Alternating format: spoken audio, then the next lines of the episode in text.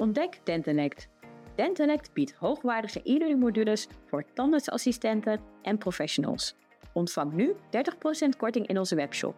Ga vandaag nog naar w w w punt dentenect punt n l en gebruik actiecode Dentenect drieëntwintig. Veel leerplezier! Leuk dat je luistert naar de podcast van het blad Tandartspraktijk. Wil je meer weten over ons magazine? Neem dan een abonnement op onze nieuwsbrief of neem een proefabonnement. w w w punt tandartspraktijk punt n l.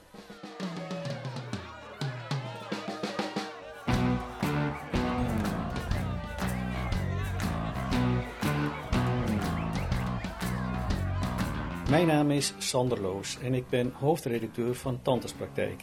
In deze aflevering gaan we in op het fenomeen burn-out. Wat is het? Wat doet het met je? En hoe voorkom je het? Burn-out lijkt zo langzamerhand beroepsziekte nummer één te worden. Steeds vaker komen mensen thuis te zitten met psychische problemen door werkdruk, privédruk, sociale druk en vooral door een combinatie van die drie.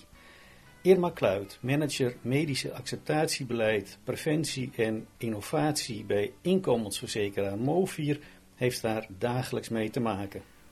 Uh, ja, wat je ziet in de maatschappij, de cijfers van C B S en van Trimbos Instituut, Uh, er lijkt er wel een stijging te zijn van uh, psychische aandoeningen. En ik noem met name de term aandoeningen. Want psychische klachten, ja, die heeft iedereen wel eens. Maar een aandoening, dat betekent echt dat er wel een probleem is uh, die zijn weerslag heeft op je fun- functioneren. Uh, en dan zijn die cijfers van dit jaar in de Uh, algemene bevolking uh, in Nederland uh, tussen de achttien en vijfenzeventig jaar. Dus dat is iets ruimer dan de beroepsbevolking. Maar dan zie je dat achtenveertig procent van die groep ooit in het leven een psychisch probleem heeft. Uh, dus een psychische aandoening. En dat kan wel variëren van milde tot ernstig. Dat wil ook niet zeggen dat je er uh, mee arbeidsongeschikt wordt. Uh, maar het is toch eigenlijk net zo normaal om het wel te hebben als niet. En omdat tandartsen net gewone mensen zijn, komen ook zij thuis te zitten met psychische klachten, merkt de grootste inkomensverzekeraar voor witte jassen. Op dit moment zien we onder, bij ons verzekerde tandartsen dat er meer dan tien procent uh, uitgevallen is waar de hoofdmoot uh, psyche is. En minder uh, bewegingsapparaat, maar dat is uh, een goede tweede, of een slechte kwe- uh, tweede als je het zo wilt zeggen. Maar wanneer is er sprake van burn-out? Is iedere psychische klacht een burn-out? Is chronische vermoeidheid een burn-out? Daarvoor moeten we eerst weten wat de definitie van een burn-out is. Ik vroeg dat aan de kunstmatige intelligentie van Microsoft Bing. Een burn-out is een specifieke toestand van overspannenheid naar aanleiding van emotionele overbelasting en stress. Symptomen van een burn-out zijn fysieke uitputting, verhoogde, emotionele buien en verminderde persoonlijke bekwaamheid. Een burn-out is het gevolg van een langdurige periode van stress en overspanning. Langdurige stress en spanning zorgt ervoor dat je fysieke en mentale energiereserves als het ware opgebrand raken. Kortdurende psychotherapie of specialistische coaching worden vaak ingezet als behandeling van burn-out. Een gezonde balans tussen inspanning en ontspanning, ritme en regelmaat dragen bij aan een ontspannen leven en helpen klachten verminderen. I hope this helps. Let me know if you have any other questions. Ah, een mooie, heldere omschrijving zou je denken. Maar daar denkt Cécile de Roos anders over. Zij is werkstressonderzoeker en auteur van het boek Stress zit niet tussen je oren. Burn-out is voor haar een containerbegrip en bestaat niet als aandoening. Uh, nee, eigenlijk niet. Niet als ziekte. Dus niet uh, vanuit de zi- ziekte zoals we dat hebben, dat je erfelijk belast bent met een bepaalde afwijking van het normale, zeg maar. Dus het is meer een uh, gezonde reactie op een ongezonde situatie. Het is een uh, signaal uh, die uh, bij iedereen verschillend is. En uh, hoe het uit onderzoek blijkt dat we zevenentwintig soorten emoties hebben. En dan ook nog een keer in een, uh, in een, uh, ja, een leuke mempaneel. Dus per persoon heb je dan ook nog een variatie van nul tot tien. En dan als je daarbij tien mensen hebt in je team, dan heb je dus een enorme hoeveelheid aan variaties. En wat je ziet is dat steeds meer mensen het lastig vinden om met emoties om te gaan. Yvonne Buunk-Werkhoven is gedragswetenschapper. Tijdens haar werk als mondhygiëniste promoveerde zij in de sociale psychologie. Nu houdt zij zich vooral bezig met gedragsaanpassingen. Zij kan de mening van Roos onderschrijven. Um, dat kan ik. We hebben zelfs uh, onderzoek gedaan naar... Uh, bestaat burn-out onder mondhygiënisten. In eerste instantie hadden we gekeken naar bevlogenheid, want dat is als het ware een tegenhanger. He, en als iemand uh, uh, zeer bevlogen en gepassioneerd werkt, dan haalt hij plezier uit zijn werk en dergelijke. En als je het dan hebt over een burn-out, dan kan je dus eigenlijk zeggen dat dat uh, het tegenovergestelde is, en waarbij je dus eigenlijk um, geen energie, geen passie, geen... Um, plezier meer beleeft aan je werk. En dat je dus ja, vermoeid raakt, oververmoeid, gestrest of wat dan ook. Dus ze zeggen inderdaad, als, het, als we het hebben over burn-out, dat het vaak werkgerelateerd is. Maar ik denk dat je bij burn-out, als iemand echt ook burn-out is, ook moet kijken naar de omgevingsfactoren. Anders bijvoorbeeld in privéleven of in uh, persoonlijke kenmerken. Wie iemand is, hoe die met situaties omgaat. Maar hoe je het beestje ook noemt, het is een drama als je door burn-out klachten thuis komt te zitten. Dat gebeurde Esmé Bakker, tandarts in Groningen. Op een oproep van T P om te praten over een doorgemaakte burn-out was zij de enige tandarts die reageerde.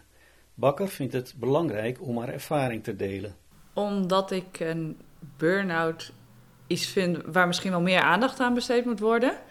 Uh, en uh, ja, het klinkt een beetje raar, maar de burn-out is voor mij een, een verandering in het leven uh, geworden, waar ik eigenlijk heel erg blij mee ben.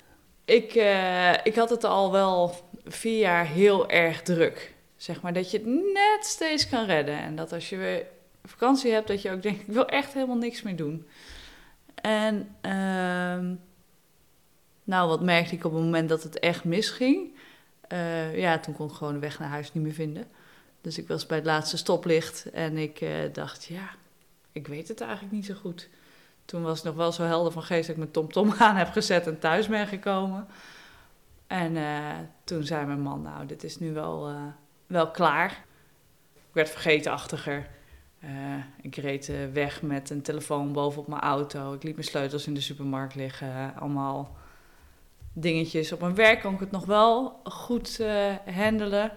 Maar dan merkte ik ook dat ik echt me heel erg moest inspannen om het uh, ja, te redden eigenlijk. Dat ging meer op de automatische piloot op het einde. Ik kan niet zeggen tegenzin. Het ging wel moeizaam. Maar op het moment dat ik er dan weer was, dan was ik er ook wel.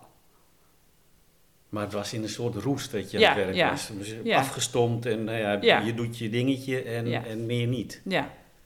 Dat was schrikken dan, toen je daar voor het stoplicht stond en toen je thuis kwam. En ja. voor je man ook schrikken, die, die ziet dan een soort zombie in ene thuis komen. Ja, nou, die zag het misschien wel wat langer aankomen, dat het tijd was voor wat meer uh, rust uh, in het leven. Maar uh, ja, die, uh, nou, die was heel kordaat, die zei, nu is het klaar, je mag morgen niet meer naar je werk. Dus. Wat zeiden ze op het werk toen je uh, dat meldde? Um, Ja, daar reageerden ze natuurlijk niet positief, maar wel zo van ja, oh, het is zo en uh, het werd geregeld uh, daar uh, zonder veel... Um, zij zagen het denk ik ook wel wat aankomen, dus eigenlijk was dat... Het was heel moeilijk voor mij, uh, maar voor hun was het meer iets wat dan snel geregeld moest worden. Ja, en dat was natuurlijk wel heel lastig, want er stonden volle programma's en... Uh, maar ja, ja, het was wat het was. Toen jouw man tegen je zei van morgen ga je niet, het is nu klaar, dacht je toen iets van, oh shit, die komt en die komt ja. en die moet ik afbellen en nou, ja. ik ga, anders ga ik maar een half dagje of zo. Heb je dat niet? Ja, heb ik wel gehad, maar het, dat kon echt niet meer. Het kon echt niet meer. Het duurde lang voordat je het zelf erkende ook dat ja. het niet kon. Ja. Toch een soort verantwoordelijkheidsgevoel. Heel erg. Ik denk dat, dat veel tandartsen dat hebben, dat het moet...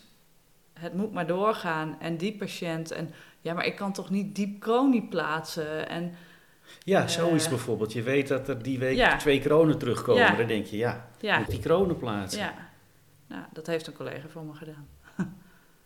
En de collega's zeiden ook van, je gaat niet die twee kronen nog plaatsen bij wijze van spreken, je blijft nu echt gewoon maar even weg. Ja, dat zeiden ze. Of zei ik misschien ook meer. het was echt, het kon echt niet meer. Dan word je die volgende dag wakker. Dan, die routine zit er eigenlijk nog steeds een beetje in, lijkt me, om naar het werk te gaan. Maar dan zit je aan, aan tafel hier met koffie en dan denk je, en nu? Ja, nou eerst moesten de kinderen wel naar school. Dus hè, dat, dat was iets wat moest. Um, en um, ja, daarna zat ik uh, uh, ja, drie maanden eigenlijk heel veel op een bank. Met wel, gelukkig wel een mooi uitzicht. Daar kwam ik weinig van af. En op het moment dat de kinderen thuis kwamen, hield ik dat twee uurtjes goed vol. En daarna raakte ik uh, vermoeid, geïrriteerd. Uh, ja, de, dus dat, dat, die twee uurtjes, dat was dan eigenlijk ook al bijna weer te veel. Net als Esmé Bakker is psycholoog Yvonne Buunk-Werkhoven ervaringsdeskundige. Ze werkte nog als mondhygiëniste toen het haar overkwam. Dat heb ik uh, gehad toen ik um, werkte uh, in, in de praktijk en tegelijkertijd bij de opleiding en aan het promoveren was. En toen werkte ik ook in de Vermesterkliniek. En dat was heel duidelijk dat ik dacht, nu is het de grens. Want ik was uh, dusdanig gestrest dat um, mijn menstruatie toen de tijd was voor drie maanden uitgebleven. Nou, dat is niet oké. Okay. En in de Vermesterkliniek moest ik toch echt wel, want dat zijn hè, mensen met T B S, heel alert zijn. Want ik zit letterlijk en figuurlijk zat ik in de mond te werken op hoe zij zich gedragen. En ik merkte dat ik niet meer de energie had om zo alert te blijven. En dan wordt het gevaarlijk. En toen dacht ik, nu stop ik.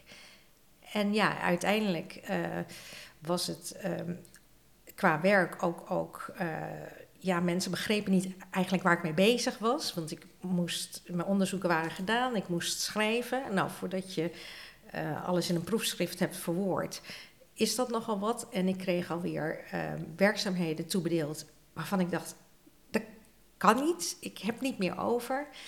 En toen ben ik inderdaad uit de running geweest. En uh, ik heb toen ook gevraagd of ik de zomervakantie zeg maar mocht doorwerken, zodat ik mijn proefschrift in september klaar kon hebben, wat de deadline was. Achteraf denk ik, ik had gewoon wat uitstel moeten krijgen. Dat had ook gekund, maar niet op dat moment gekregen. En toen ben ik, um, ja, in, in september, oktober ben ik van de trap afgevallen.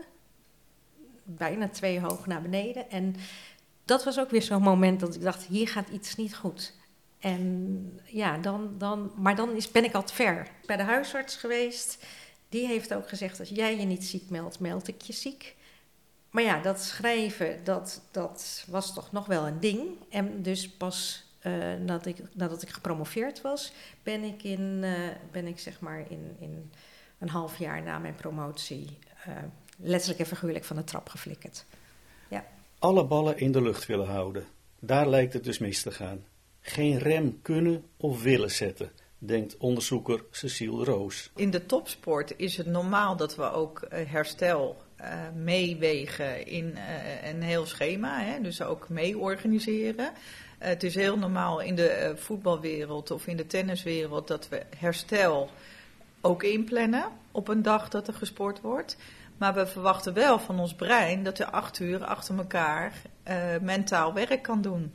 En dat is onmogelijk. Tandarts Esmé Bakker heeft nog helder voor ogen wanneer het bij haar misging. Um, toen ik een gezin stichtte. Toen veranderde ja. er veel in het leven, zeg maar. En uh, nou, je krijgt kinderen en uh, je hebt een sociaal leven daarvoor. Uh, en, dat, dat, en je werk. En ik wou alles op hetzelfde niveau houden als voor de kinderen. Het zit in het hart van het beestje, ik weet het niet. Uh, misschien toch uh, uh, zit dat zorgen een beetje in ons. Uh, dus waar mijn man uh, prima vijf dagen naar het werk kon gaan, had ik veel meer dingen die ik op me nam. Ja, ik wou eigenlijk op hetzelfde niveau door blijven gaan. En dat betekende evenveel dagen, evenveel cursussen, evenveel het, uh, het netwerk van de tandheelkunde aanhouden. Maar dan ook nog mijn sociale contacten. Zijn vrouwen dus gevoeliger voor stressgerelateerde klachten? Omdat zij anno tweeduizend drieëntwintig nog altijd geacht worden naast hun werk voor het huishouden en voor de kinderen te zorgen? Niet om die reden, zegt Cécile de Roos. Nou, biologisch is er vooral verschil. Uh, ik heb uh, voor mijn boek Stress zit niet tussen je oren, heb ik toen uh, die vragen ook van de redactie gehad. En toen ben ik erin gaan duiken en toen kreeg ik te horen van een klinisch psycholoog ook. En uh, las ik ook stukken van, uh, vanuit de onderzoeken van psychiaters, dat vrouwen anders reageren op stresshormonen. Dus hormonaal is. En uh, daarmee vrouwen ook anders omgaan met uh, emoties. Dus die hormonale schommelingen bij vrouwen, die zijn complexer. En dat kan maken dat vrouwen er eerder... Uh, ja, het eerder opvalt dat ze toch wel klachten hebben. En bij mannen hoor je ook wel, dat kunnen ze wel mentaal misschien heel lang doorgaan. Of uit het zich meer met testosteron samen in boosheid of agressie. Die uiten het meer naar buiten. En vrouwen klapt het uh, meer naar binnen. Dat uh, mannen op een ge- lange duur lichamelijke klachten ineens krijgen. Ja, hartkloppingen, benauwdheid. En dan pas uh, naar een huisarts stappen. Maar hoe voorkom je dat? Uh, nou, bewust uh, omgaan met het stresssysteem. We denken dat we een soort brein op pootjes zijn. Hè? Dat lijf bungelt er een beetje achteraan. Zeker voor tandartsen of voor mensen die uh, met hun brein veel werken. Of uh, huisartsen zie je dat ook. Uh, je ziet het ook bij docenten. Uh, maar ook de administratieve druk uh, neemt toe. En daarvoor is het vak niet gekozen. He, dus die administratie en die boekhouding en het gedoe zeg maar, rondom uh, het mooie vak van tandarts of het mooie vak van uh, huisarts of het mooie vak van docentschap, dat neemt ook toe. He, door de risicovermijding eigenlijk die verzekeraars of die het ministerie uh, ingeven. He, en dat risicomanagement neemt zo enorm toevlucht dat alles uh, ja, onderweg moet, gerapporteerd moet worden, verantwoord moet worden. En dat is nou niet een uh, energiebron voor heel veel professionals. He, die hebben niet voor niks gekozen om uh, tandarts te worden. En anders waren ze wel boekhouder geworden. Het voorkomen van uitval is niet uitsluitend in het belang van de tandarts. Maar van net zo groot belang voor een inkomensverzekeraar als MOVIR. MOVIR is onderdeel van Nationale Nederlanden en een commerciële instelling waar ze liever meer premies zien binnenkomen dan ze uitgeven aan uitkeringen. Irma Kluit van MOVIR. Nou, dat is niet kwaaddenkend. Ik denk dat dat gewoon een logische conclusie is. Uh, een uh, verzekeraar is een uh, financieel dienstverlenend bedrijf. En dan is het allergrootste belang is om je portefeuille gezond te houden. Uh, dat is niet kwaaddenkend, dat is gewoon uh, de basis. Uh, want als je dat niet doet en uh, omvalt, dan heeft niemand meer wat. En als je niet omvalt, maar alleen overeind blijft door je premies uh, omhoog te moeten doen om je schadelast uh, te compenseren, uh, dan hebben daar uh, de verzekerden ook geen baat bij. Dus uiteindelijk heeft iedereen hetzelfde belang en dat is gezond blijven en duurzaam inzetbaar. En fit en vitaal de eindstreep halen. Dus dat is het belang primair van de klant, maar zeker ook van MOVIR. En wij willen, we zijn, hè, we, het is, uh, de tandartsen behoren tot onze oorspronkelijke doelgroep. Die willen we heel graag verzekeren. Uh, net als alle andere beroepen. Hè, je wil eigenlijk liefst zoveel mogelijk uh, zelfstandig ondernemers uh, verzekeren. En ze daarmee uh, ontzorgen. En uh, ze... Uh, de zekerheid geven dat als ze arbeidsongeschikt worden, dat we ze dan uitkeren. Maar vooral ook dat we ze dan helpen om weer terug te keren in hun werk. Uh, ik denk dat iedereen daarbij geholpen is. Niemand, uh, hè, er wordt wel eens gedacht van uh, de verzekeraar moet zich niet te veel met mij bemoeien, want uh, ze zijn er alleen voor uitkering als ik ziek word. Maar eigenlijk is uh, de moderne visie van verzekeraars om iets meer te doen dan dat. En eigenlijk met de klant mee te lopen tijdens de looptijd van de polis. En te kijken van waar zitten risicofactoren, hoe kunnen we dat voor zijn? Want dat is natuurlijk nog veel mooier. En preventie is lange tijd een vies woord geweest, een beetje in de alternatieve hoek. Uh, dat ken ik zelf uh, maar al te goed vanuit mijn rol als arts. Vroeger in het ziekenhuis en nu in het vakgebied arbeid en gezondheid. Uh, preventie, dat was iets voor consultatiebureauartsen en daar hield het een beetje mee op. Um, maar tegenwoordig hebben we een Nationaal Preventieakkoord. Uh, we hebben het GALA, Gezond en Actief Leven Akkoord. Dus de overheid is zeker ook nu bewust van het feit dat we uh, wel met preventie bezig moeten zijn. Want de hele gezondheidszorg dreigt onbetaalbaar te worden. En niet alleen uh, arbeidsongeschiktheidsverzekeringen. Preventie, preventie, preventie. Het modewoord van tweeduizend drieëntwintig. Ook voor MOVIR. Maar Kluit constateert wel dat al die projecten vaak op de verkeerde plek terechtkomen. We hebben een heel breed en divers aanbod. En wat je ziet is dat uh, er veel gebruik van wordt gemaakt. Maar vooral door mensen die sowieso al bewust zijn van gezond leven. En eigenlijk de groep die uh, zichzelf niet goed in de gaten houdt, die niet goed voor zichzelf zorgt, die bereik je toch het moeilijkst. Of je bereikt ze misschien wel, maar die kunnen die stap niet maken. En dwingen uh, is natuurlijk heel moeilijk. Hoe dan? Hè?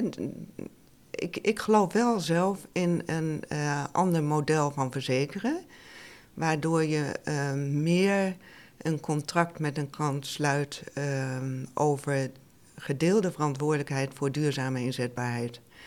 En uh, dan ben je als ondernemer aan zet. Het is jouw leven. Uh, maar als je verzekerd wil zijn voor uh, arbeidsongeschiktheid, voor een uitkering, dan is het wel aan jou om te laten zien uh, hoe jij zorgt voor jezelf, voor duurzame inzetbaarheid. En uh, aan ons eigenlijk de vraag stelt van hoe kunnen wij jou daarbij helpen. En dan is het een win-win uh, situatie. Een ander model van verzekeren, gedeelde verantwoordelijkheid voor duurzame inzetbaarheid. Moet ik bij MOVIR bewijs van gezond gedrag gaan overleggen om verzekerd te blijven? Daar hebben we hele slimme mensen voor in huis die alles weten over geld en cijfers. Daarvoor moet je niet zo bij mij zijn.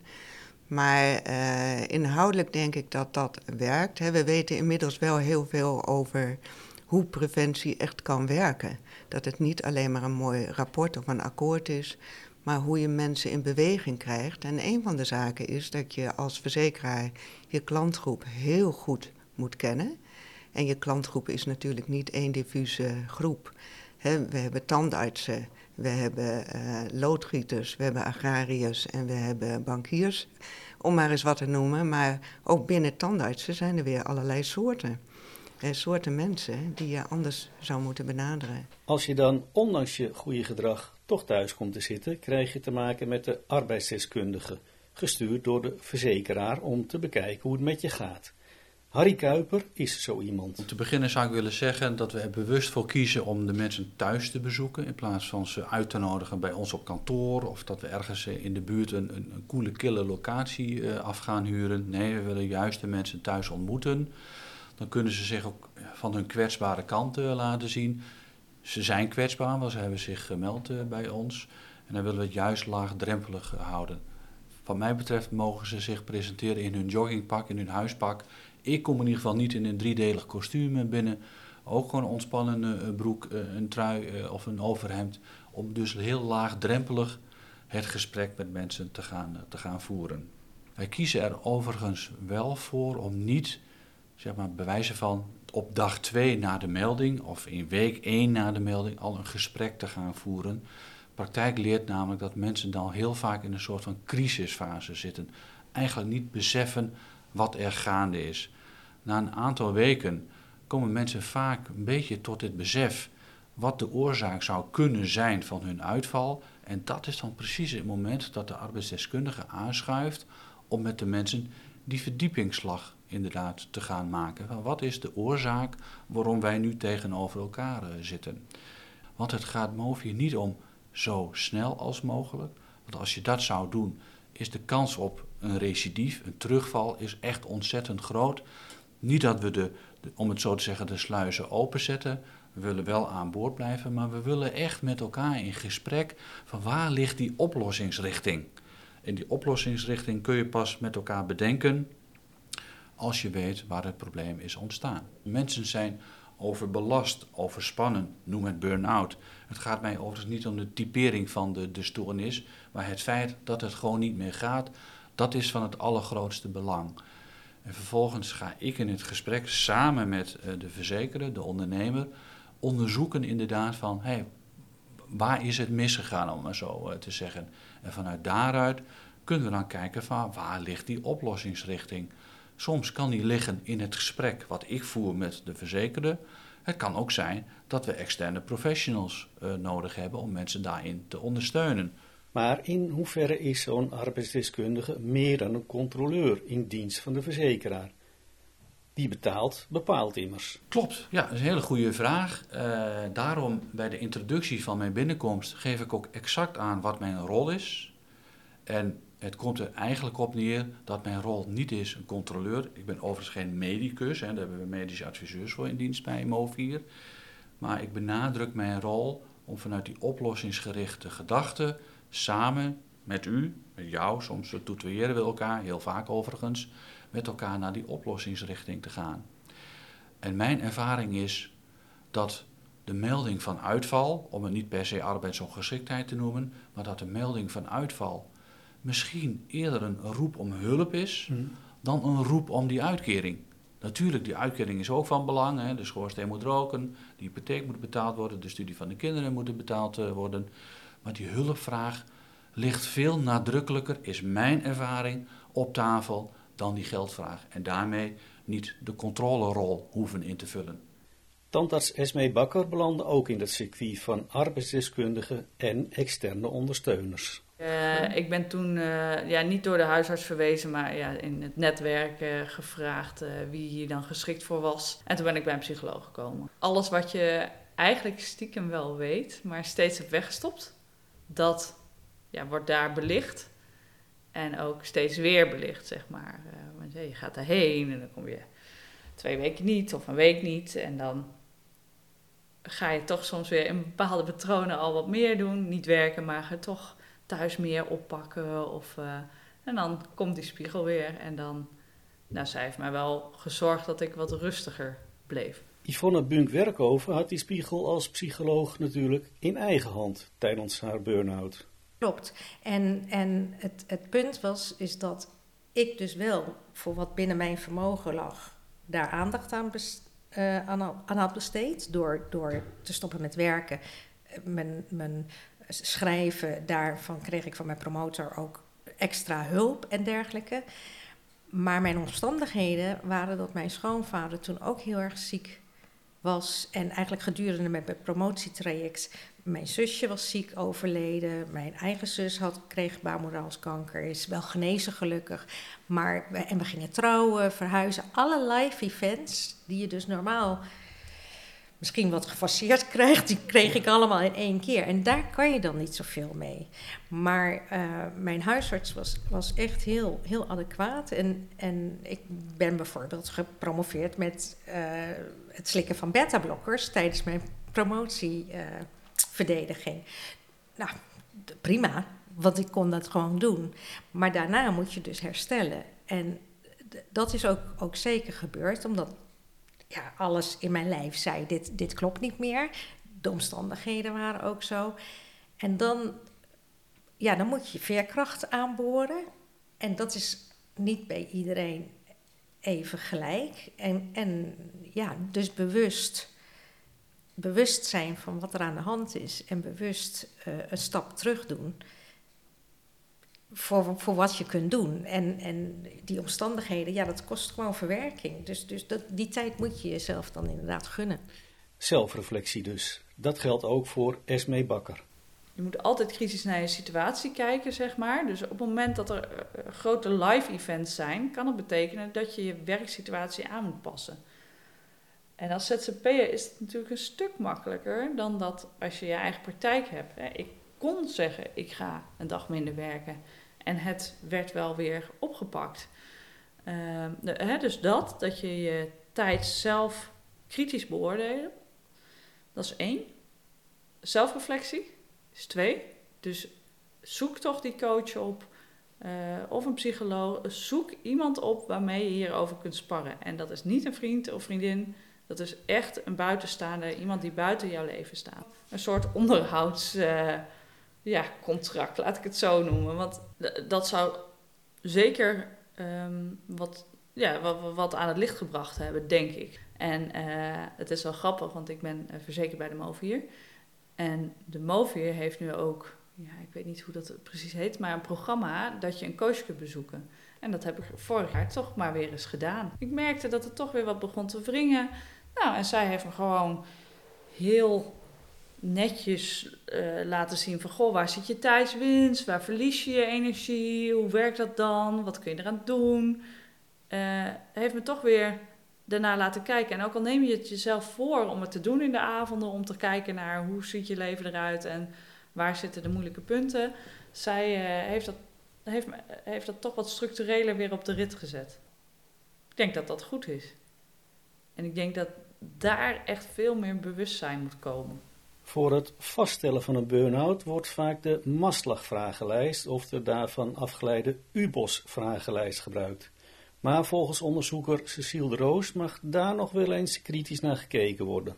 Uh, nou ja, die zou er veel, ja, dat zou zeker aangepast kunnen worden. Dat is wel een goede. Want eh, dat is ook wat eh, ik onlangs begreep van eh, bijvoorbeeld Wilmar Schaufeli, dus een bekende eh, emeritus hoogleraar aan opsychologie. En hij heeft eh, in de loop der tijd ook wel aangegeven, eh, met zijn, ook zijn boek De, de Burn-out Bubble, dat eh, de vragen veel meer gerelateerd kunnen worden aan eh, de chronische stress. En daar zou... ja, meer onderzoek wat mij betreft naar mogen, gedaan mogen worden om te kijken wat zijn dan valide vragen om die domino-effecten, die chronische stresskenmerken, om die dan uh, echt heel erg goed te duiden en specifiek te maken en naar die domino-effecten te vragen. Daar ligt wel een uitdaging voor zowel uh, overheden als voor verzekeraars, lijkt mij. Ja, om dat vervolgens te adopteren. Ja, ja, zeker, lijkt mij ook. En om ja. te investeren in dat soort onderzoek natuurlijk ook. Ja, en uh, je zegt uitdaging. Ik heb ook, ik denk dat die werelden ook uh, dichter bij elkaar mogen komen. Dat verzekeraars meer mogen vertrouwen op de deskundigheid van professionals. Verzekeraars komen nu vaak aan de achterkant binnen. Ja. Als het al te laat is. Ja. Uh, ik heb met MOVIR gesproken ook. Uh, een van de grote verzekeraars in de gezondheidszorg. En het ook over gehad van, moet je niet van tevoren al praten met mensen? Ja, ja, of misschien moeten ze wel ook in, uh, in het proces van dat onderzoek doen naar wat zijn dan passende vragen. Meten we wat we willen meten? Hè? Zijn het vragen die ook echt hout snijden? En uh, dat de verzekeraar ook al in dat proces betrokken is. Dus meer samenwerkt met wetenschappers om die vragenlijsten goed te kunnen valideren op wat je wil meten. En dat klinkt als muziek in de oren bij Buunk-Werkhoven. Het, het, het geestige is, is dat Wilmar Schaufeli, die is op het ogenblik de meest geciteerde uh, psycholoog. Die, en, uh, nou, als er één iemand is die alles weet over burn-out, is het Wilmar Schaufeli. Dat is een goede vriend van ons en... Um, Hij uh, heeft ook meegeschreven, of mee, met in ieder geval het laatste artikel wat we hadden geschreven, uh, was hij auteur en daarvoor heeft hij ook wel input gegeven. En um, de Maslach Burnout Inventory heet het dan, is in zoverre ook wel uh, aan verandering onderhevig. Dat hebben ze ook veranderd, omdat je namelijk um, op, op drie categorieën zeg maar meet en... Uh, die omgeving en die persoonskenmerken wellicht veel uh, belangrijker zijn. En dat je dus niet moet gaan focussen op um, wat kost je energie, mm-hmm, mm-hmm. maar wat zijn je energiebronnen om die aan te boren om mensen weer kracht mee te geven. Dus je, en op het moment dat iemand dus uh, verstrikt raakt in disbalans van... het lukt me niet meer, terwijl ik het wel leuk vind, of misschien niet meer leuk vind, dan moet je dus kijken van, goh, maar wat, wat, wat maakt, wat, wat zijn de factoren die jou zoveel energie onttrekken, dat je, dat je je voelt zoals je nu voelt. En als dat echt werkgerelateerd is, omdat het werk gewoon, nou, toch niet zo leuk is, hè, van, van je hebt gekozen voor een beroep, en dan blijkt het uiteindelijk toch niet zo, uh, zoveel voldoening te geven. Ja, dan, dan wordt het ook tijd om te kijken van, goh, kijk uit naar iets anders. Voor Esmé Bakker was dat geen optie. Daarvoor vindt zij het vak van tandarts nog veel te leuk. Inmiddels is hij weer aan het werk. Twee dagen per week in de praktijk en twee dagen als docent op de tandheelkundefaculteit in Groningen. En wat is er mooier voor studenten dan een ervaringsdeskundige? Niet alleen op tandheelkundig gebied, maar ook op sociaal gebied. Ik hoop dat uh, studenten die openheid kunnen bieden over hun leven. En dat ik daar ook misschien wat tips uh, uh, zou kunnen meegeven. In eerste instantie sta ik er natuurlijk om behandelingen te uh, begeleiden. Maar uh, uh, ja, ik, uh, ik, ik zou ze graag wat mee willen geven.